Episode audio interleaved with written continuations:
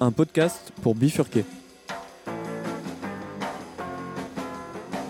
Chers auditeurs et auditrices de Radio Campus Paris, ce que vous vous apprêtez à écouter est la cinquième rediffusion d'une série de tables rondes enregistrées au cours du festival Social Terre, un week-end pour bifurquer, qui a eu lieu du 15 au 16 octobre 2022. Pour cette nouvelle conférence, étudiants, salariés, bifurquer oui, mais comment? Avec Alexia Beaujeu, Lola Cararon et Maxime Verdun. Bonne écoute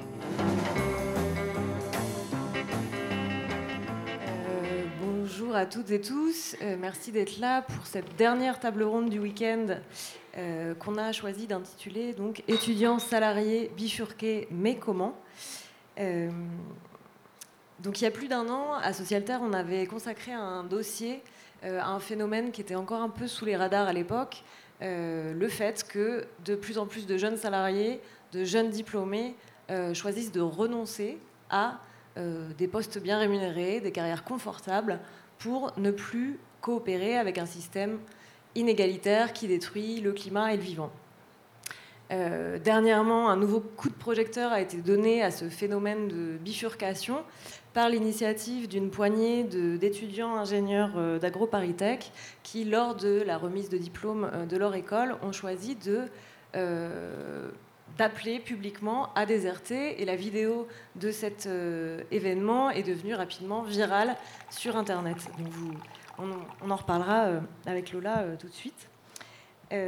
Ces désertions au sein de l'élite, ces refus de parvenir, et ont reçu donc, euh, ce, nouveau coup de projecteur.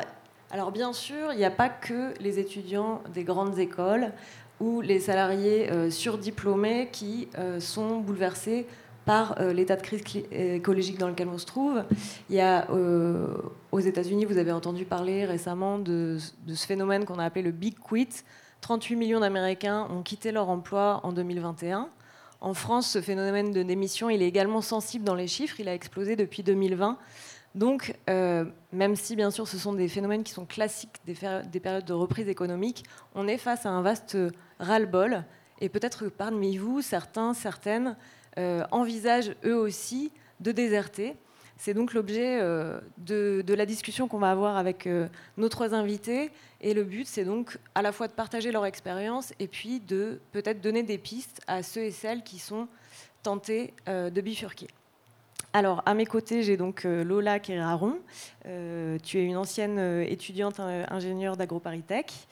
Donc, vous l'avez peut-être déjà vu dans cette fameuse vidéo qui a tourné sur les réseaux au moment de, ce fameux discours euh, de remise des prix euh, à, l'issue de la formation AgroParisTech en avril 2022, je crois.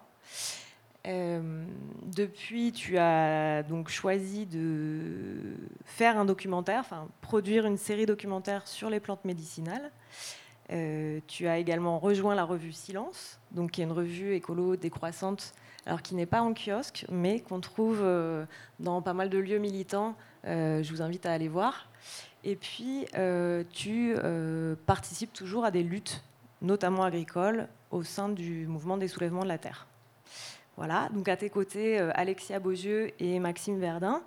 Donc, vous êtes tous deux anciens étudiants de Sciences Po Paris.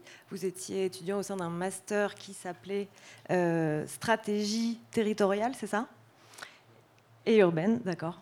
Et donc, vous avez choisi de bifurquer aussi. Vous avez fondé une association qui s'appelle La Traverse. Euh, on va y revenir. Et donc, qui euh, accompagne des communes rurales dans des projets de transition et de résilience.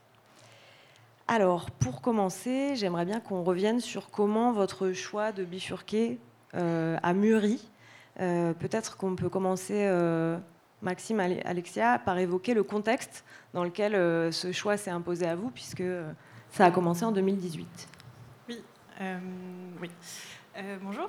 Euh, du coup, nous, donc, on a créé la Traverse en septembre 2019 quand on a fini nos études.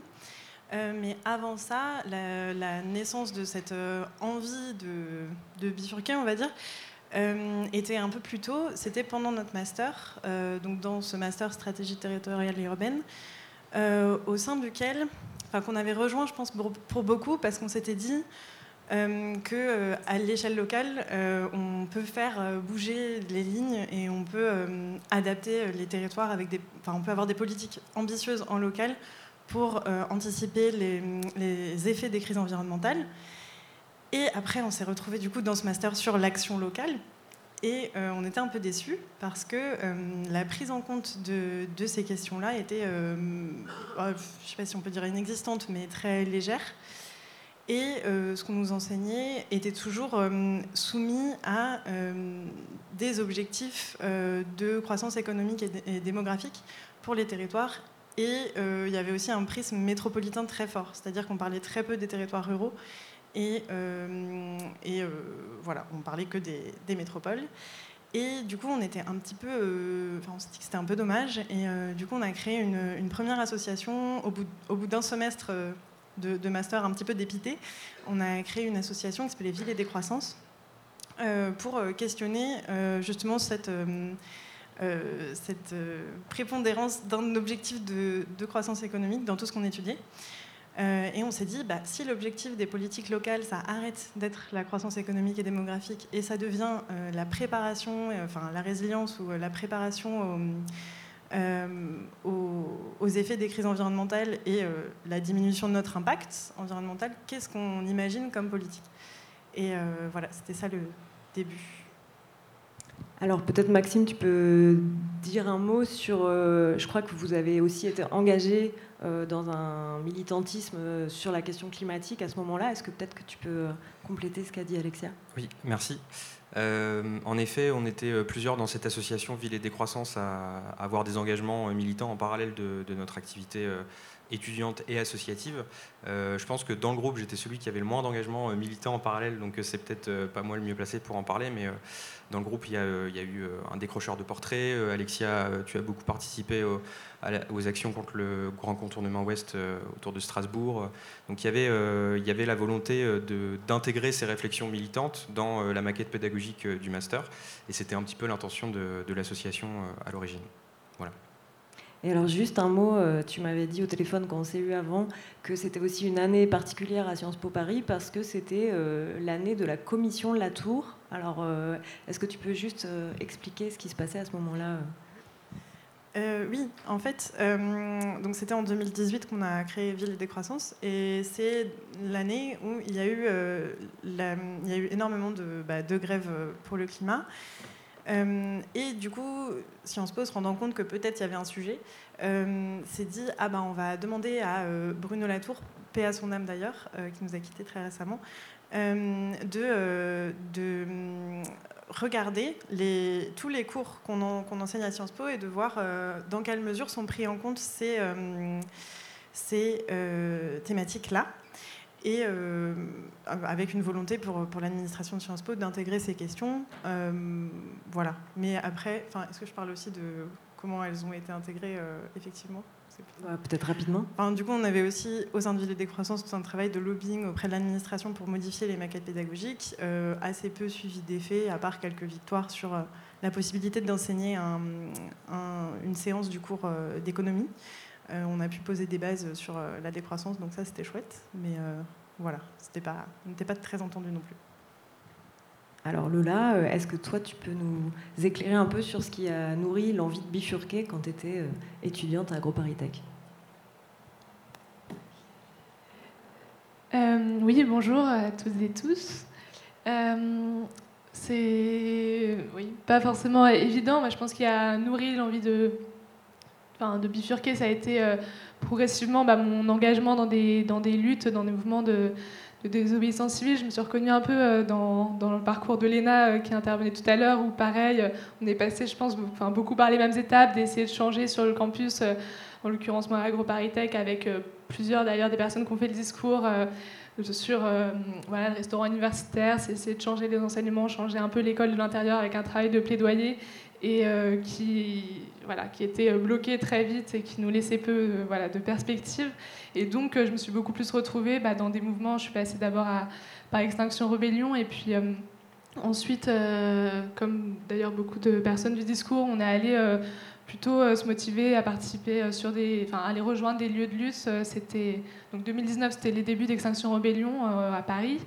Et ensuite, voilà, vers bah, l'année 2021, il y avait plusieurs ZAD en Ile-de-France. Je pense à la lutte de, Gonesse, je pense aussi à la lutte de Saclay avec en ce moment aussi un, occupation. Donc, euh, et puis on est allé aussi à Notre-Dame-des-Landes, où je pense que ça nous a beaucoup nourri, inspiré de rencontrer des gens qui vivaient là-bas et qui avaient euh, tout un passif, un historique euh, des luttes écologiques paysannes et qui nous a ouvert vraiment les, perspectives. Donc je pense que ça, c'est ce qui nous a permis de déconstruire tout ce qu'on nous a inculqué dans notre, dans notre formation à AgroParisTech et, et de nous nourrir quoi, politiquement. Et donc, et donc voilà, c'est vrai qu'on s'est beaucoup plus du coup, moi personnellement, je me suis beaucoup plus investie dans des luttes euh, à l'extérieur de, de l'agro et que bah, avec euh, des amis de l'agro, on avait, euh, ça faisait un an qu'on se disait un peu, bah il y a la, cérémonie de remise de diplôme, il y avait d'autres personnes qui avaient fait ça avant nous. Hein. on avait été, moi j'avais vu par exemple la, vidéo à Centrale Nantes d'un gars qui s'appelle Clément qui avait fait un discours en 2018 qui avait aussi beaucoup tourné à l'époque et donc, euh, on avait un peu cette idée de. Enfin, ça nous semblait stratégique, en tout cas, comme moment pour euh, vraiment euh, questionner et, bousculer un peu nos camarades de promo, de, poser cette question de qu'est-ce qu'on fait de nos vies, en fait, et de cet appel à bifurquer, à déserter l'industrie. Donc, donc voilà, mais ce qu'on tenait, c'était de faire, de faire ça collectivement pour rendre aussi ce geste beaucoup plus politique. Et donc, c'est ça qui nous a amené à écrire un discours il y a, quelques mois et, à faire euh, cette vidéo que peut-être vous avez vu passer. Alors, euh, une fois qu'on a décidé de, quitter les rails, euh, de bifurquer, la grande question c'est qu'est-ce qu'on fait? Donc vous, Alexia et Maxime, vous avez créé donc, cette association La Traverse. Est-ce que vous voulez bien, en quelques mots, expliquer quels sont ses objectifs et son fonctionnement un peu particulier, un peu atypique? Oui, euh, peut-être revenir aux origines. Donc ça, a trois ans la traverse. Euh, on a créé ça en 2019, en mai 2019, euh, et on a créé ça avec l'intention de continuer à se former. Donc toujours dans la continuité de l'association Ville et Décroissance, où on voulait s'auto-former au sujet de transition et de territoire. On faisait des ateliers débats, on faisait des, ateliers lecture, on faisait des voyages d'études, des conférences. toujours dans cette optique d'apprendre, on a entamé un tour de France des territoires ruraux euh, parce qu'on faisait l'hypothèse que c'était dans ces territoires qu'il fallait euh, agir euh, aujourd'hui et pour à la fois contrecarrer l'objectif national de, métropolisation dans un contexte de, compétitivité internationale, etc. et en même temps pour comprendre le potentiel de ces territoires dans la construction d'une société résiliente. Euh, et, du coup, on a, euh, on a entamé ce Tour de France et on a fait six mois de, de, tour euh, en traversant une quinzaine de, territoires différents. Et à chaque fois, on restait une semaine sur place et on faisait un épisode de podcast sur ce qui se faisait là-bas en matière de transition écologique et sociale. qui portait les projets? Est-ce que c'était les élus, les habitants, des acteurs économiques, associatifs? Et ça nous permettait de dresser à chaque fois un portrait du territoire au prisme de ce qui s'y faisait en matière de transition écologique. Et du coup, à l'issue de ce tour, on a été arrêté à cause du premier confinement en mars 2020. Et euh, ça nous a obligés à, nous poser et à réfléchir à euh, du coup qu'est-ce qu'on faisait après. Parce qu'on avait l'intention de faire un tour d'un an à la base. Finalement, ça a duré 6-7 euh, mois. Et on s'est dit, on va en profiter pour essayer d'isoler dans nos observations ce qui faisait que parfois les dynamiques de transition écologique fonctionnaient et parfois elles ne fonctionnaient pas. Et, ça, ça constitue aujourd'hui le, socle un petit peu de notre méthodologie d'accompagnement des territoires. Euh, qu'on a commencé à véritablement accompagner il y a à peine un an et demi finalement. Donc l'assaut à trois ans, on a passé euh, un an, un an et demi à continuer d'apprendre et à se former, à intégrer des réseaux aussi, parce qu'il y a beaucoup de, réseaux qui existaient déjà avant nous sur ces questions, euh, les réseaux notamment du développement local. voilà, donc on a beaucoup appris et ensuite seulement on a pu, on a pu agir sur les territoires comme on le souhaitait. Et alors, est-ce que tu peux juste donner combien vous êtes de salariés, comment ça fonctionne, juste pour concrètement, comment ça se passe? Aujourd'hui, on est 6 salariés. Euh, on est 4 euh, salariés à 80% et 2 euh, à 40%. et donc, à la base, pendant le Tour de France, on était 3 et on s'est salarié progressivement. Donc, au début, il y a eu un salarié à temps plein, ensuite 2, ensuite 3. Ensuite 4, et ensuite on s'est dit, ah tiens, 80%, ça pourrait être intéressant pour euh, remplir nos semaines avec d'autres activités, notamment d'autres activités de formation. Alexia a entamé un, un BPROA, brevet de professionnalisation, j'ai plus le sigle, agricole. D'autres font la même chose. on a aussi essayé d'avoir ce temps-là pour juste avoir du temps pour, pour soi, pour le loisir. Donc voilà, on est 4 à 80% et 2 à 40%.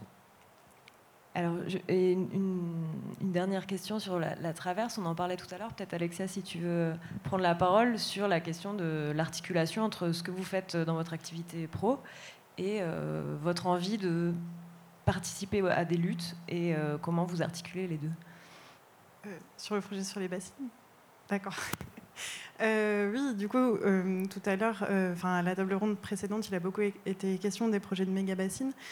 Et du coup, c'est vrai que nous, dans notre activité, on a la nature de notre activité, elle n'est pas extrêmement originale. Enfin, on, fait du conseil aux collectivités, même si on ne veut pas être catégorisé comme cabinet de conseil, on ne l'est pas vraiment. Mais de fait, enfin, c'est une, activité qui existe. Il y, a un, marché pour le conseil aux collectivités. Euh, sauf qu'on essaye de le faire euh, de la manière la plus lucide possible par rapport aux enjeux et euh, que, enfin, oui, voilà, et d'intégrer aussi.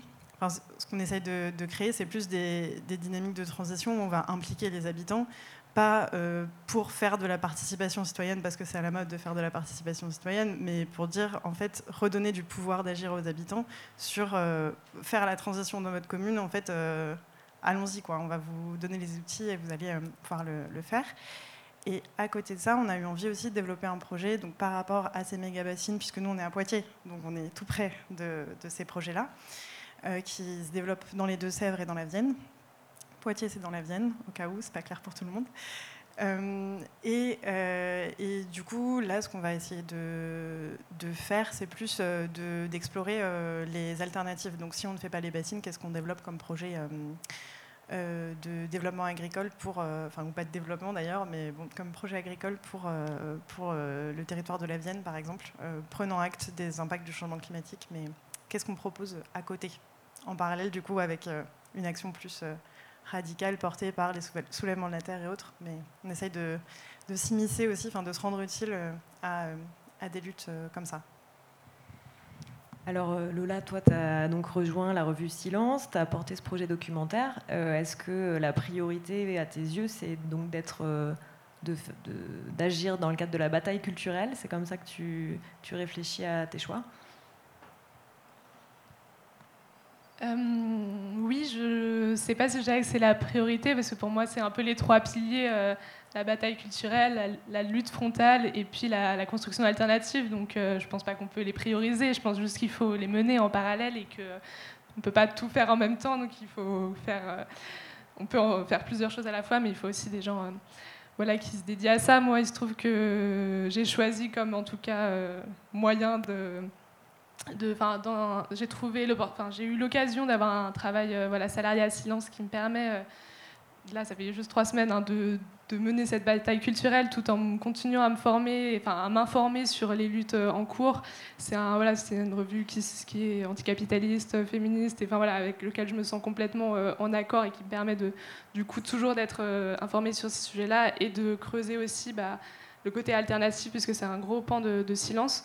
Donc c'est pour ça que, ça me plaît beaucoup d'avoir trouvé ça parce que des travail des jobs chouettes euh, salariés, c'est quand même militant, c'est pas forcément évident à trouver. Mais, euh, mais j'ai pas envie de renoncer à l'autre front qui serait euh, le, côté lutte frontale. Je pense que j'y tiens beaucoup et c'est pour ça que l'année dernière, en fait, je menais vraiment en parallèle les deux. J'aimais bien cet équilibre-là. J'étais en service civique, ça fait un an en gros qu'on est sorti d'AgroParisTech. Donc j'étais en service civique à faire ce document, qui me permettait de faire ce documentaire. Donc c'est une série de quatre épisodes où euh, là euh, euh, c'est sur la santé par les plantes. Je fais une enquête de quatre mois au Cap Vert et avec c'est un documentaire collectif. On était deux à le réaliser. L'idée c'était aussi de de politiser, de, en tout cas de, de faire prendre de mettre en avant les rapports de domination qu'il pouvait y avoir sur des savoirs qu'on dit paysans, des savoirs dans les pays colonisés, des savoirs aussi qui sont beaucoup détenus par les femmes, et du coup de, voilà, de, de parler de la santé par les plantes aussi par ce prisme-là et aussi de la domination du savoir scientifique académique sur les autres formes de, savoir. C'est voilà, un sujet qui me parlait pas mal et, euh, et de voilà, mettre en avant des alternatives euh, pour euh, la santé humaine, mais aussi dans l'élevage, dans l'agriculture, avec des préparations à base de plantes pour place des pesticides. Et puis d'un autre côté, bah, il y a eu toute une campagne autour de Bayer Monsanto à Lyon, et du coup bah, de participer activement à la lutte frontale contre l'agro-industrie et à travers Bayer Monsanto. Voilà, c'était pour moi un équilibre qui me convenait beaucoup. Et là, bah, je commence tout juste à silence, mais je pense que j'ai envie de continuer de ne pas limiter mon engagement euh, dans Silence, j'adore ce que je fais à Silence, mais de continuer aussi à, aller au à la lutte des méga-bassines auquel euh, vous avez déjà euh, dû entendre Léna vous parler, mais je vous invite toutes et tous à participer ou à, d'autres actions. Quoi. Mais, voilà. mais la bataille culturelle me plaît aussi. Alors, tu as évoqué rapidement ce, ce, choix de faire un service civique dans cette période post-diplôme, si je comprends bien. Euh, j'ai envie qu'on évoque un peu la question des conditions matérielles de votre désertion, puisque évidemment, euh, tout le monde euh, n'a pas les moyens, ou en tout cas les mêmes moyens, de faire ces choix radicaux. Est-ce que vous pouvez dire un mot de comment vous avez fait face économiquement à ce choix? Effectivement, quand on est sorti du master, on s'est posé la question est-ce qu'on peut se permettre économiquement de, renoncer à des métiers, disons, avec de gros guillemets, faciles et bien rémunérés? Euh, et en fait, on a pu se le permettre par, euh, par euh, une opportunité personnelle qui est qu'on a pu être hébergé à titre gracieux pendant un an déjà, donc ça a enlevé un gros poste de dépense. C'est pour ça qu'on s'est installé à Poitiers d'ailleurs, on s'est installé à Poitiers pour cette opportunité personnelle d'être hébergé gratuitement pendant un an. Ensuite on y est resté parce qu'on s'y est plus, mais c'est l'origine de notre installation là-bas. Et surtout, on a essayé de, bidouiller un petit peu pour justement essayer de se dégager des revenus assez rapidement pour ne euh, pas être à 0 euros d'encaissement de, sur nos comptes perso euh, chaque mois. Donc on a, euh, on a, on a lancé une, levée de fonds participative sur le Tour de France qui nous a permis de récolter un petit peu de fonds. Et on a du coup réussi à salarier 40%, enfin, en, gros à avoir un, salaire de un SMIC à 40% pendant, pendant un an qu'on s'est partagé à trois au début. Et en parallèle de ça on a aussi mené un service civique dans une structure partenaire de laquelle on s'est rapproché, donc qui est l'Union nationale des acteurs du développement local, euh, qui nous a permis du coup d'avoir euh, un complément de revenu de 6 ou 650, je ne sais plus exactement le montant du service civique, qu'on s'est aussi partagé à trois. Donc ça, ça a duré un an. Et ensuite, quand on a pu commencer notre activité d'accompagnement, là, le budget de l'association a pu grimper et on a pu progressivement se salarier à temps plein au SMIC au bout d'un an et demi à peu près. Voilà. Alors, euh, tu, voulais peut-être dire un mot là-dessus euh, je, te repasse le micro. Oui, bah, je pense que c'est important de, reconnaître, en tout cas pour euh, ma part, et on, a conscience avec les personnes du discours que nos désertions sont énormément facilitées par notre bah, notre d'où on vient quoi socialement et donc on est quand même issu moi je viens de voilà de famille d'une famille privilégiée et c'est le cas de la de toutes les personnes qui ont fait ce discours ça nous donne évidemment beaucoup plus de facilité à, faire ce choix de, désertion de se permettre un service civique on est payé quoi 570 euros par mois et bon je, je recevais plus rien de mes parents à ce moment-là, mais j'avais quand même pas de dette à rembourser pour mes études, par exemple. Et voilà, tout ça, c'est tout un tas de privilèges qui, rendent, qui facilitent ce choix-là. Donc ça, je pense, c'est important de, voilà, de le, reconnaître et de le mettre euh, à plat. Après, euh, voilà, donc moi, je m'en suis sortie euh, à côté du service civique. J'envisageais de faire un taf alimentaire et finalement, je n'en ai pas eu besoin en écrivant quelques piges, donc des articles pour des médias indépendants, pour reporters, pour d'autres médias sur les plantes médicinales, donc, et quelques conférences qui étaient aussi rémunérées ça m'a voilà, permis de m'en sortir avec euh, très très peu de dépenses. Et euh, là, c'est nouveau que je, pour la première fois, j'ai voilà, le confort d'avoir un salaire euh, dans un, dans une, enfin, avec ce, cet emploi à silence. Mais c'était voilà, juste ça peut-être que je voulais ajouter. Et voilà. Alors, euh, tu continues à appeler à déserter, c'est pas fini. Depuis le discours, il y, a, une suite. Euh, et d'ailleurs, récemment, vous avez organisé, avec d'autres du discours, si j'ai bien compris, un événement sur le plateau de Saclay, euh, à Centrale. Est-ce que tu veux bien dire un mot de ce type d'événement et de ce que vous donnez conseil, comme conseil aux personnes qui viennent y assister? Oula, alors je ne sais pas si on on donne des conseils, on avait plus envie, euh, l'intention de cette euh, soirée, c'était donc lundi, il y a une ouais, il y a quasiment une semaine, on a fait une intervention euh, sur le plateau de Saclay, c'est là où se sont réunis énormément d'écoles élitistes, beaucoup d'écoles d'ingénieurs et d'autres ENS, il y a aussi des, universités et de, beaucoup de laboratoires de recherche. Et on voulait faire un temps un peu fort dès la rentrée pour euh, amener euh, les personnes à se rencontrer sur le plateau, des personnes qui pouvaient se reconnaître dans cet appel à, bifurquer, à, déserter, pour euh, bah, se mettre en lien et commencer un peu à, favoriser en tout cas une dynamique collective qui serait euh, voilà, mobilisatrice sur le plateau. Et puis, euh, bah, on se disait aussi, quand on est voilà, pris dans ces formations, euh, où il y avait aussi des chercheurs qui pouvaient venir à cette soirée, on est souvent voilà, enfermé dans une bulle qui ne nous permet pas de voir en fait, autre chose. Et donc, on voulait apporter par nos témoignages et puis par des personnes qu'on a invitées d'autres récits, d'autres histoires. Et, puis en apportant aussi des brochures et, des infos sur les luttes à venir. Euh, des, moyens de sortir de ce chemin un peu tout tracé qu'on est amené à suivre euh, en école d'ingé ou à la fac. Et, euh, c'était super chouette parce que, voilà, malgré le fait que trois heures avant le moment de la conférence, l'administration centrale annule la réservation de la salle, donc on ne savait pas où aller. on avait envisagé que ça puisse arriver, mais quand même pas trois heures avant. Donc, bon, bah, on a pu trouver un autre lieu, mais qu'on a squatté, enfin voilà, sans, qu'on se fasse euh, expulser. Mais, euh, mais voilà, dans cette salle qui était du coup assez petite, euh, on a réussi à faire tenir 300 personnes qui se sont, qui arrivaient en masse. C'était vraiment super, super rempli. Les personnes étaient vraiment hyper intéressées. Et puis voilà, il y a un peu de temps, des moments en plus où on a témoigné. Peut-être on ne présentait pas de, de conseils, mais plus témoigner de à quel point les luttes, nous, aller sur des luttes, ça nous a vraiment formés et, et fait aussi euh, réaliser à quel point on pouvait avoir un, poids politique et, hum, voilà, donc je pense que c'était ça qui ressortait beaucoup de nos témoignages, à la fois le fait de, prendre du temps en dehors des stages, de ne de, pas avoir peur, voilà, de, prendre des moments où on fait euh, autre chose et on sort complètement de ces stages et de, ces, ce travail et d'aller sur des, lieux de lutte, sur, euh, sur des actions, sur des, des, des des zones à défendre.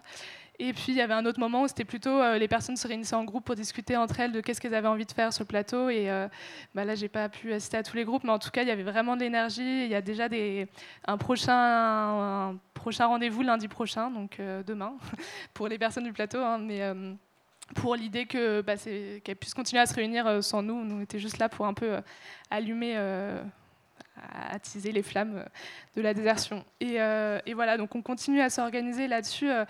Ça, euh, c'est plutôt localement sur le plateau de Saclay, mais on, a aussi, euh, on est très en lien avec un collectif qui se transforme un peu en un réseau qui s'appelle les Déserteuses. Alors tout le monde pense que c'est nous, mais en fait, c'était avant nous, mais on les connaissait un peu. C'est euh, du coup beaucoup de personnes qui étaient ingénieurs de formation, qui sont sorties d'école depuis déjà quelques années.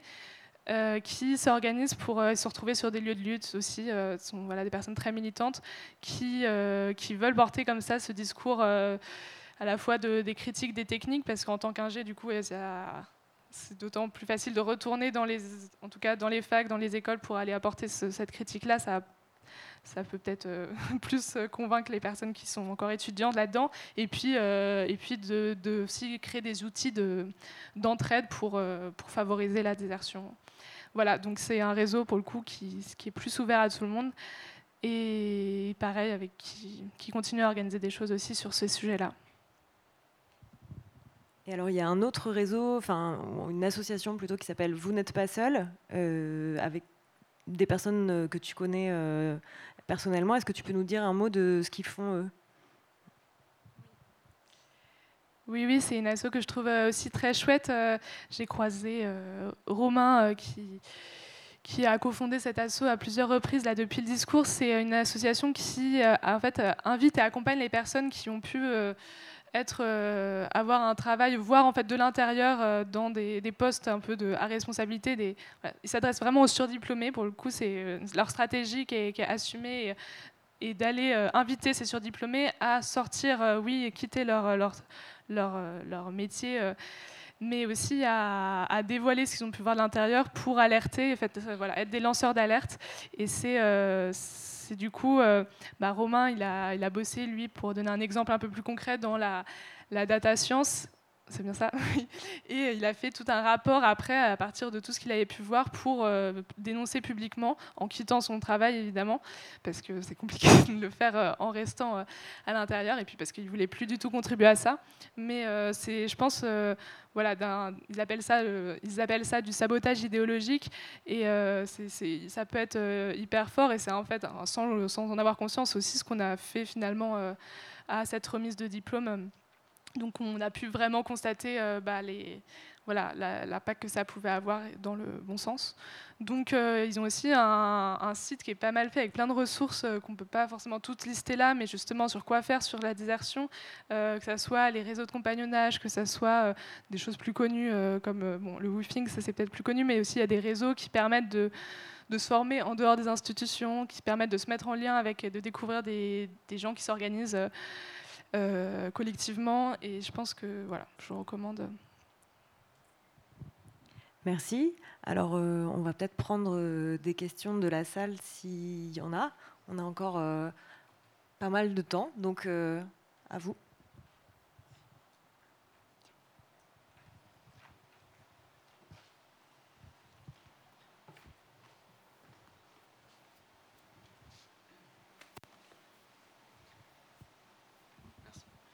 Bah, merci, pour, merci pour la conférence, très intéressante. Euh, c'était une question assez euh, factuelle. Euh, tu parles de sites pour se. Enfin, de, de plateformes, d'organisations pour se former. tu aurais des exemples, à part le woofing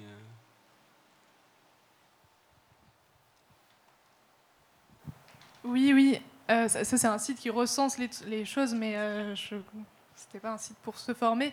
Euh, je pensais par exemple, mais là c'est un, article que je suis en train de faire pour, euh, pour Silence Moment sur le réseau Repas, qui est un réseau de, compagnonnage qui me permet pendant 8 mois par exemple d'avoir une formation où tu es une sorte de petite promo, euh, je sais plus si c'est une vingtaine de, personnes qui peuvent être étudiants ou complètement âgés qui ont voilà, après multiples bifurcations. Euh, et, ça permet, en fait, tu vas dans des lieux collectifs de la première partie, tu vas au hasard euh, dans des lieux que tu n'as pas choisis, et puis tu alternes entre des moments immergés dans ces lieux qui partagent, qui ont en commun le fait d'être en autogestion. Ça peut être euh, des activités agricoles, artisanales, culturelles, souvent c'est multiples activités d'ailleurs. Il y a, enfin, je pourrais peut-être donner des exemples, mais des gens qui travaillent le bois, des personnes qui font de l'agriculture, enfin, il y a tout un tas de choses. Et, euh, et puis tu, tu, reviens en grand groupe et euh, dans la deuxième partie, tu choisis vraiment euh, un lieu où tu veux plus approfondir pour te former sur, sur un domaine en particulier. Il y a un autre réseau de compagnonnage qui s'appelle Fourche le Champ Libre, qui est un peu, peut-être un peu moins formalisé, mais qui permet d'aller dans des endroits encore plus, je pense, militants, encore plus en lien avec les, les, luttes, en tout cas qui assument ce, ce côté-là. Il y a aussi, je pense, à, au chantier, je ne vais peut-être pas être trop longue dans la liste, mais les chantiers euh, reprise des savoirs, c'est, euh, je ne sais pas si euh, ça vous en avez entendu parler. Moi, j'ai fait ça en fait pendant trois mois là cet été. J'étais plutôt nomade et ça, si vous pouvez le faire, je recommande aussi d'arriver à trouver des moments, même si évidemment j'avais les privilèges de pouvoir le faire, mais pour aller dans des, voilà, me former sur des chantiers participatifs dans des lieux de lutte. Et j'ai fait notamment deux semaines de chantier avec reprise de savoir, notamment un qui s'appelait Nourrir et penser les luttes, où on avait tout un euh, en fait, l'idée, c'est de, voilà, d'avoir à la fois une formation très manuelle, euh, faire par exemple de la taille de pierre, ou alors il y avait la deuxième semaine, c'était sur les savoirs continuer, cantiniers, comment euh, nourrir pour des événements militants des centaines, voire des milliers de personnes. Et puis l'autre partie, c'est une partie plus théorique, où on a pu, bah, le premier thème, c'était l'autonomie et la désertion, donc complètement dans le thème en ce moment dans lequel je suis investie. Et la deuxième semaine, c'était euh, sur l'histoire des luttes écolo de ces 50 dernières années, où là, bah, il y a tout un travail. Du coup, moi, ça m'a hyper, euh, vraiment beaucoup nourri d'avoir cette chose de transmission. En fait, on a peu d'espace pour, euh, ça en tant que militante et, militant. Donc, voilà, je pense à ce genre de, choses qui sont peut-être pas encore très connues. Enfin, je ne sais pas à quel point ça vous parle, tout ça, mais je pense que c'est des, voilà, des chouettes endroits pour commencer, continuer la bifurcation, quoi. même si c'est pas du tout exhaustif. Alors peut-être que tu peux redonner le nom du collectif qui organise ces chantiers et est-ce qu'il y a des événements à venir dans ce cadre? Oui, ces chantiers, c'est euh, reprise des savoirs. Alors euh, malheureusement, je pense pas de date pour parce que c'était là de juin à octobre. Il me semble que le dernier chantier s'est fini là la semaine dernière pour cette année, mais il y a vraiment l'idée que ça continue l'année prochaine. Là, on se réunit en novembre. Il y a une personne du discours qui, qui va y aller aussi pour continuer à être en lien avec toutes ces dynamiques-là, quoi. Et donc l'été prochain, euh, il y aura très clairement d'autres chantiers qui vont, qui vont se faire. Je pense que sur le site Reprise des savoirs, vous pourrez avoir les infos être tenu informé. Et voilà. Après, euh, je recommanderais aussi, j'ai fait ça euh, cet été, euh, de passer un mois à Notre-Dame-des-Landes. Par exemple, c'est dans des, je dis Notre-Dame-des-Landes parce que c'est ce que j'ai fait, ce que je connais le mieux, mais il y a, je pense, plein d'endroits comme ça qui sont en fait ouverts. Il y a des lieux d'accueil où on peut, même si on connaît personne, y aller et en fait participer à tout un tas d'activités agricoles, politiques ou autres selon vos intérêts ou artisanales. En l'occurrence, moi, c'est plus l'agriculture qui me, qui, me, qui me parle avec la, l'activisme, mais euh, c'est aussi, je trouve, des endroits hyper intéressants pour, euh, voilà, pour, euh, pour continuer. Est-ce qu'il y a d'autres questions? Merci beaucoup. donc, je m'appelle Mathilde François et je rebondis puisque avec des collègues, on, a, on, vient de publier un article qui s'appelle Bifurquer, certes, mais où aller pour travailler pour la décroissance, en gros. C'est-à-dire que j'ai suivi une formation euh, qui s'appelle le master spécialisé éco-ingénierie. Donc je suis agro aussi à la base de Toulouse. Et en fait, euh, j'ai fait ce master qui a un an et qui a, dans lequel il y a vraiment beaucoup de bifurqués. Mais alors, euh, pour le coup, j'avoue, moi, j'assume pas trop de dire que je suis bifurqueuse parce que même si je suis comme vous, très engagée dans ma vie, dans la cohérence de ma vie professionnelle, activiste. En fait, j'ai vu des gens qui ont quitté des salaires à 5000 balles de, d'ingénieurs aéronautiques à Toulouse et qui ont trois enfants, un emprunt, un labrador, et qui ont dit euh, je plaque tout et je vais aller faire de la monnaie locale ou SMIC. Et euh, pour moi, eux, ils ont bifurqué. Il se passait quelque chose. Quoi. dans la notion de bifurcation, il y a une notion très narrative de rupture, quoi, de rupture de trajectoire. Et donc, pour le coup, euh, il y, a ces gens-là dans cette formation. C'est hyper intéressant d'avoir une formation avec des âges et des horizons assez différents. C'est une formation très très écolo où on fait de la méditation et de la danse contemporaine pour travailler les coopérations de projets. Donc ça déconstruit pas mal. Euh, et donc avec les anciens de cette formation, on, s'est retrouvé euh, le mois dernier avec un atelier du genre euh, ce serait quoi en fait la vie qu'on veut mener, le premier constat, c'était c'est super d'avoir bifurqué, mais après, c'est un peu raide. C'est-à-dire qu'il y a plein de gens post-formation qui ont quand même essayé de se dire bon, ben, je, quitte, je vais dans une formation, mais j'espère que je trouverai un emploi derrière, et qui rament. Donc, je vous partage les constats. Le premier constat, c'était euh, les emplois verts moyens, c'est-à-dire que ce n'est pas très vert. Donc, nous, on est ingénieurs, il y a quand même pas mal de monde qui se dit je vais aller faire des énergies renouvelables. C'est un emploi quand même de, transition écologique. En fait, euh, il y a beaucoup, beaucoup de monde qui se casse les dents à cet endroit-là sur le manque de moyens accordés aux emplois qui théoriquement sont censés porter la transformation écologique, soit de la RSE, responsabilité sociétale des entreprises, soit euh, des, En fait, on développe les énergies renouvelables, on développe la décarbonation, on développe les énergies euh, hydrogène, mais personne réduit, personne n'est payé pour réduire les besoins, pour réduire les besoins énergétiques. Donc ça, c'était très fort. Et du coup, il y avait une sorte de désarroi énorme parmi tous ces gens qui ont bifurqué, euh, de dire, mais en fait, c'est où? Et en fait, c'est assez logique de dire, c'est marrant, on n'est pas payé pour organiser la décroissance. Vous voyez? Bon, donc, euh, et de là, en fait, toutes les discussions qui en découlaient euh, résonnent un peu avec ce que vous avez dit, c'est-à-dire que la notion de travail, elle est vachement remise en question. C'est-à-dire que je trouve super intéressant dans vos témoignages, c'est que vous explorez euh, pas tant une sorte de quelle est votre vie professionnelle, mais plutôt quel est votre équilibre de vie. Et au sens, euh, qu'est-ce qui vous rémunère Comment vous avez baissé vos besoins aussi Comment est-ce que vous organisez le fait d'avoir assez d'argent pour euh, être à l'équilibre et, d'avoir assez d'activités Mais finalement, la question du travail rémunéré, elle explose un peu dès qu'on pose cette question de participer à la décroissance. Quoi. Et voilà, donc ça c'était un. Enfin, j'avais envie de vous le partager parce que on était vraiment nombreux à ce moment-là, et parce que j'aimerais bien que, on... enfin, si vous voulez bien, nous parler un peu plus de ce truc d'équilibre de vie, quoi, parce que c'est plus un mode de vie qu'un mode de travail. et peut-être comment vous. Enfin, la question des temps partiels, elle est intéressante, la question du niveau de revenu. voilà, si vous avez envie de développer un peu ça, je suis bien preneuse, je pense. Merci. Est-ce que l'un d'entre vous veut se lancer? Euh, moi, je veux bien parce que c'était une, c'est une question qui m'a beaucoup tiraillée quand on est quand on est passé à 80%. Mais je pense que là, je parle pour moi. Euh, euh, c'est que je me disais quand même, c'est dommage parce qu'on fait un truc où quand même on, on participe, enfin on essaye de trouver des solutions, quoi. On essaye de faire avancer une cause et du coup de le faire à 80%. Bon, est-ce que on serait pas plus efficace de le faire à, à 100% et, et, du coup, j'ai un peu eu des débats à l'intérieur de moi-même par rapport à ça.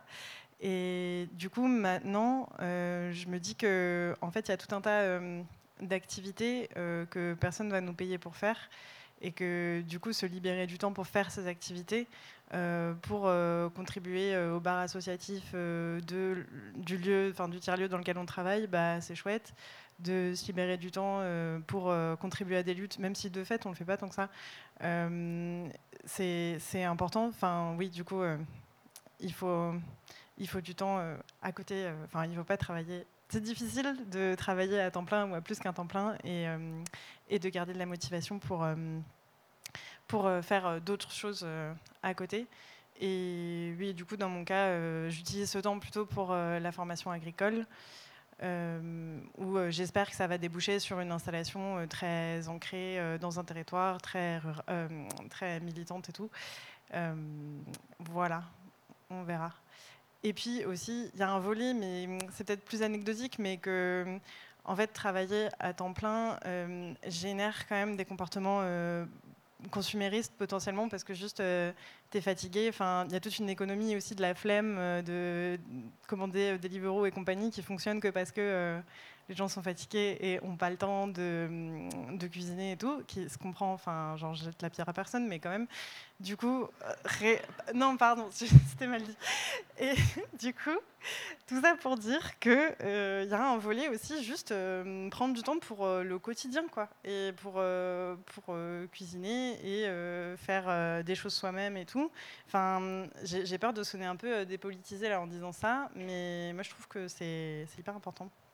Voilà, et ça nous sort du, consumérisme.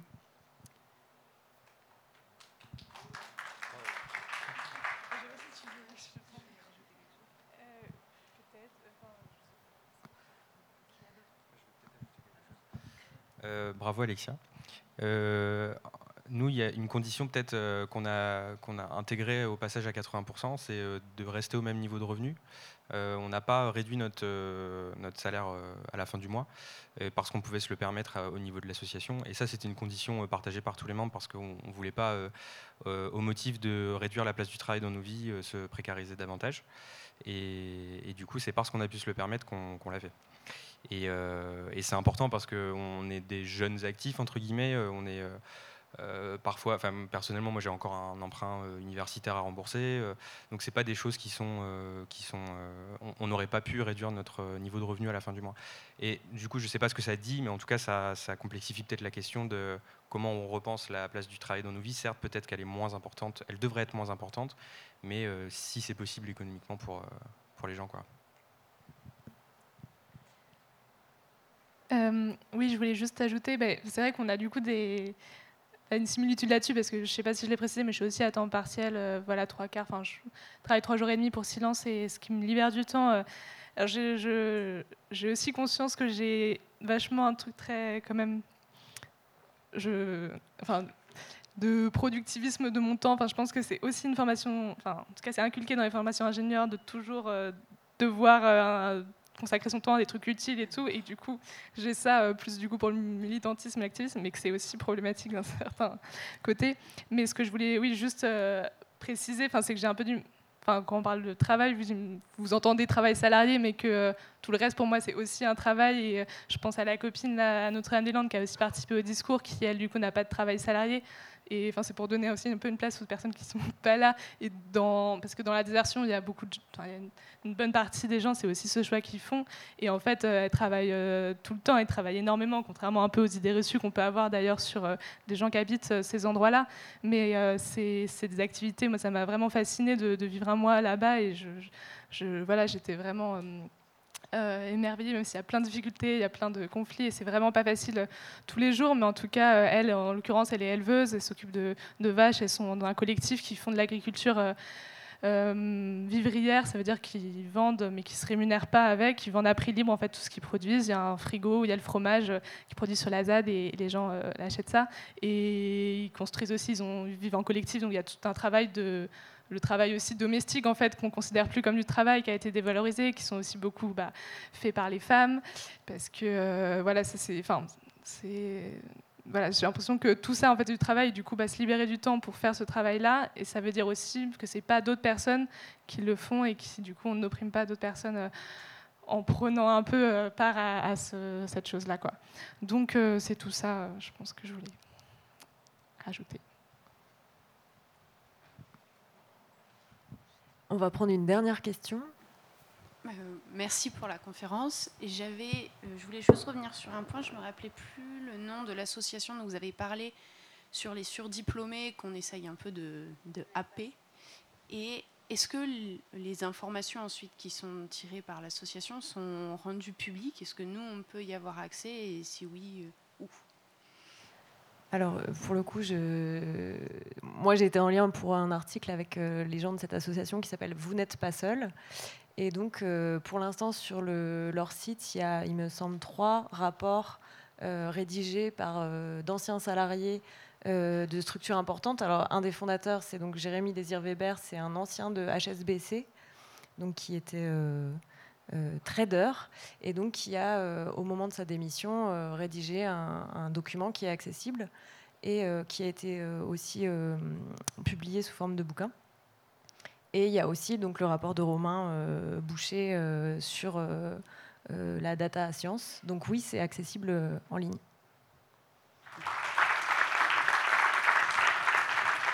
Suite à cette table ronde, nous avons pu échanger avec Alexia Beaujeu, Lola Keraron et Maxime Verdun. Donc on est au Festival Social Terre, un week-end pour bifurquer. Euh, alors, à tour de rôle ou, qui veut répondre, pourquoi c'était important pour vous de, venir ici, euh, donc, euh, à ce festival aujourd'hui? Je veux bien commencer. Oh, Désolé. Euh, c'est parce que j'ai la réponse. Euh, donc, euh, bah, c'était important pour nous de venir témoigner parce que, en fait, il y a 3-4 ans, on était étudiants par ici, à Paris, et on se posait nous-mêmes beaucoup de questions sur les manières de, bifurquer concrètement. Donc, on n'employait pas ce terme à l'époque, ça a été popularisé assez récemment. mais, mais on se demandait comment faire pour mettre en cohérence nos convictions et notre choix de vie professionnelle. Et en fait, on aime bien euh, saisir toutes les occasions pour témoigner sur la manière dont nous on s'y est pris, qui n'est pas la façon de, s'y prendre, mais qui permet d'ouvrir un petit peu les, euh, les, les, possibilités pour les étudiants actuels ou les gens qui se posent des questions sur leur vie professionnelle. Est-ce que vous voulez ajouter quelque chose moi ça va parce qu'en plus je fais la même chose. je peux peut-être préciser, en l'occurrence, euh, ouais, le thème de, la, de bifurquer, c'est quelque chose qui me parle beaucoup depuis euh, mai dernier, puisque je fais partie des étudiants qui ont fait un discours à AgroParisTech, et ce qui a voilà, suscité euh, beaucoup de, de un, peu un, buzz sur ce sujet-là. Et c'est la première fois que je fais finalement un événement public sur le sujet, enfin, qu'on intervient. On a eu beaucoup de sollicitations, on était plutôt frileux, mais je pense que ouais, c'est important pour nous de en fait, finalement, de transmettre qu'est-ce que nous, on entendait par bifurquer, parce que c'est un mot, du coup, avec l'emballement médiatique, qui a été beaucoup détourné aussi, avec euh, des fois des, voilà, des grosses entreprises qui faisaient de la RSE, qui utilisaient ce terme pour dire L'Oréal, c'est bon à bifurquer. Et, en fait, pour nous, bah, ramener au sens... Euh, voilà, qui est euh, du coup de, rejoindre des luttes et de s'investir dans construire des alternatives qui voilà, s'attaquent à la racine du problème. Et on voulait, du coup, je suis contente de partager ce que mon parcours. Euh, euh, peut-être, pardon, du coup j'ai une idée d'un truc que je euh, non, mais peut-être dire, enfin, je pense que nous, à l'époque où on se posait ces questions, enfin, on, quand on, quand on se pose des, questions existentielles, quand même, on est, on est rappelé au fait qu'on vit tous euh, dans des récits, on a tous une idée de à, quel, à quoi notre vie, notre carrière, entre guillemets, va ressembler. Et du coup, le fait que de plus en plus, euh, il y a un terme, euh, enfin, il y a cette idée de bifurcation, il y a des publications dessus. Il y, il y a quelques années, il y avait juste La revanche des premiers de la classe, qui est un article du Monde qui parlait des jeunes de HEC qui faisaient de la boulangerie. pourquoi pas, mais là, du coup, le terme bifurcation, il permet de politiser vachement cette cette notion. Et du coup, on trouvait ça chouette de participer à mettre mettre un récit positif autour du fait que, oui, en fait, tu peux avoir une trajectoire un peu originale et ça va, ça va bien se passer. Euh, non, faut pas dire ça. ça va aller. euh, T'as une question? Euh, non, bah, c'est la suite. Euh, bah, normalement, enfin, on a posé à tous les, à tous les, les invités au cours du week-end quelle était leur définition de bifurqué, mais j'ai l'impression que vous, avez, vous venez de répondre à la question. Mais. Ouais, Vas-y. une question, mais. moi, je voulais savoir un peu comment, pour vous, il serait possible d'imaginer euh, un monde, alors peut-être un petit peu idéalisé, euh, qui permettrait au plus grand nombre de bifurquer s'ils le souhaitent. Est-ce que ça voudrait dire, comme on l'a dit un peu, enfin comme ça a été posé comme question dans la conférence, de euh, redéfinir un petit peu le travail, ce qui devrait être salarié, etc. Est-ce que ça pourrait passer même dans dans un monde tel qu'il est déjà maintenant Comment est-ce que on peut rendre la bifurcation accessible en fait? Et pas un truc de privilégié. Voilà, puisque c'est un reproche que, enfin, auquel vous êtes habitué euh, à recevoir C'est peut-être un peu vague comme question. Bah, enfin, je sais pas, ma réponse spontanée, ce serait de dire euh, qu'il faut que se multiplient des structures euh, économiques qui sont capables de proposer des emplois qui ont du sens et du coup, euh, ça peut passer par le fait. Mais je ne sais pas si c'est la bonne réponse, parce qu'effectivement, euh, il y a aussi. Euh, enfin, oui, si on sort un revenu de base directement, ça va être plus facile de bifurquer, pour tout le monde. mais avant ça, avant qu'on ait réussi à faire passer cette, cette idée très pertinente, ça, ça, passe aussi par le fait de, oui, de créer des structures dans lesquelles c'est possible d'avoir un emploi qui a du sens. et c'est plus facile à dire qu'à faire. Après Enfin, j'ai l'impression que ça se multiplie aussi et que du coup ça augmente. Mais j'ai l'impression que du coup ça pose la question de charge à nous aussi. Dans, nous par exemple, on a créé une structure de ce type. Ben, qui est-ce qu'on va recruter par la suite? Et est-ce qu'on va aller recruter des gens qui ont exactement le même profil que nous euh, et qui sont euh, tout aussi euh, privilégiés que nous? Ou est-ce que en fait on se dira que c'est d'autant plus intéressant de permettre à des gens qui n'ont pas notre profil euh, et qui n'auraient pas eu les moyens de faire ce qu'on a fait parce qu'ils avaient moins de privilèges, euh, de, de, nous rejoindre, de participer à cette bifurcation. Mais la critique des privilèges, elle est, elle est légitime. Enfin, la critique du fait que bifurquer, ça demande des privilèges, elle est, elle est légitime. Euh, j'imagine que aussi dans le, dans le processus de, de bifurquer, si avec un aspect de retour à des luttes ou à des travaux plus manuels et aussi une, grosse euh, réduction des dépenses, juste, et des frais. Enfin, comme on change de vie aussi, on consomme moins, j'imagine. Oui, mais ça, va répondre un peu aux deux. J'ai l'impression que dans un monde euh, qu'on aimerait, enfin que moi j'aimerais voir advenir, si on peut se permettre d'être, euh, voilà, de, sortir du, schéma aujourd'hui qui nous est imposé, c'est euh, les lieux qui m'inspirent. Pour moi, c'est des lieux bah, comme à Notre-Dame-des-Landes. J'en ai un peu parlé parce que j'ai passé un mois là-bas récemment et j'ai une copine du discours qui, en fait partie. Et en fait, pour moi, c'est un, exemple de territoire, en tout cas, qui, permet réellement à des gens, de tout, de tout milieu de venir et d'avoir euh, justement avec très peu de, de besoins de subvenir à, euh, à leurs besoins quoi. Parce qu'il y a cette euh, enfin il y a plein de choses et c'est hyper singulier Notre-Dame-des-Landes du fait de l'histoire de la lutte. Mais ça enfin j'ai rencontré des gens qui sortaient de prison des gens qui avaient vécu dans la rue. Il y a des gens évidemment aussi des surdiplômés qui sont là mais c'est quand même ce, mix de personnes qui viennent de plein de milieux qui peuvent se retrouver sur ce territoire et en fait euh, bah, collectivement en se prenant en main, en euh, prenant en main euh, la production alimentaire avec le, bois de la forêt pour construire des maisons, faire des habitats et tout. Aujourd'hui, il se passe encore plein de choses et pour moi, ce serait ce genre de, de lieu qui permettrait vraiment, réellement, sortant même du schéma de il faut un travail salarié qui te rémunère, de, de, voilà, s'affranchir de, de, ça. Et je pense aussi à un autre endroit par exemple au plateau des Mille Vaches où je suis passée, où il y a un syndicat qui s'appelle le syndicat de la montagne limousine, qui permet en fait à, de fédérer tout un tas d'initiatives concernant l'alimentation, le, aussi la, la, solidarité envers l'immigration. Et ça, enfin, c'est des, pour moi, c'est ce genre de lieux qui permettent vraiment, qui sont à développer et, et s'aimer partout en France pour, euh, pour se permettre de se réapproprier collectivement nos conditions de subsistance. C'était un peu long. Mais...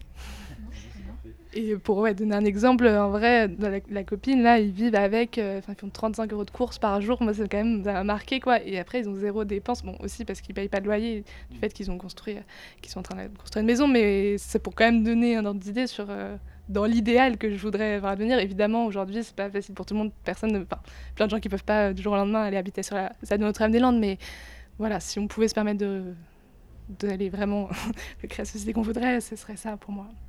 Je crois que tu as dit 35 par jour. Euh, pardon, pas 35 euros par mois, pardon, pardon. De, de dépenses de, de, courses, je veux dire. Enfin, tellement ils sont, enfin, voilà, ils sont pas complètement autonomes alimentairement. Ils achètent du riz, des pâtes, par exemple, du beurre. Quand il n'y a pas les vaches qui font du lait, mais voilà, c'est quand même très peu, je trouve, par mois, oui. Oui, effectivement.